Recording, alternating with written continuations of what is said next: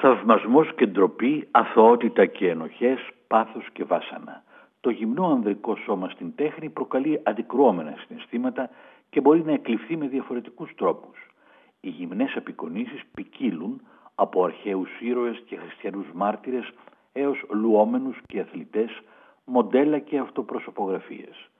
Ο Άλμπρεχτ Ντούρερ, ο Πολ Σεζάν και η Πάουλα Μόντερσον Μπέκερ είναι λίγοι μόνο από τους ζωγράφους που περιλαμβάνονται στην έκθεση της Βρέμης.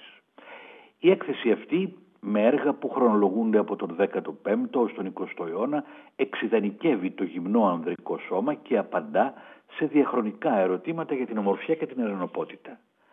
Ήδη από την αρχαία Ελλάδα, όπως ξέρουμε, υπάρχουν άφθονα παραδείγματα ανδρικών σωμάτων χυμένων σε μπρούτζο ή λαξευμένων σε πέτρα. Μια από τις πιο διάσημες απεικονίσεις ανδρικού γυμνού είναι το σύμπλεγμα του Λαοκόοντος που απεικονίζει τον Λαοκόοντα και τους γιους τους σε έναν αγώνα με φίδια. Ανακαλύφθηκε τον 16ο αιώνα και φυλάσσεται μέχρι σήμερα στα μουσεία του Βατικανού στη Ρώμη. Πιθανολογείται ότι κατασκευάστηκε γύρω στο 40 με 30 π.Χ. από τους γλύπτες Αθηνόδωρο, Αγίσανδρο και Πολύδωρο της Ρόδου.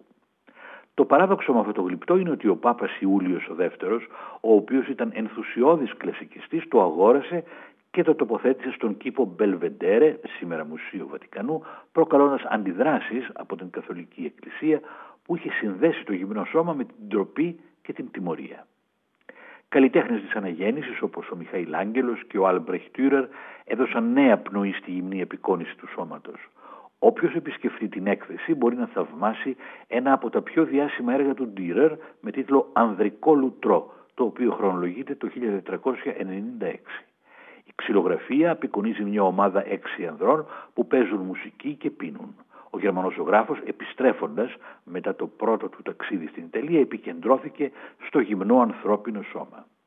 Μύθοι, βιβλικά και κοσμικά γεγονότα είναι μερικές από τις θεματολογίες που χρησιμοποιούν οι καλλιτέχνες για να αποδώσουν έργα με κεντρικό τους άξονα το γυμνό σώμα.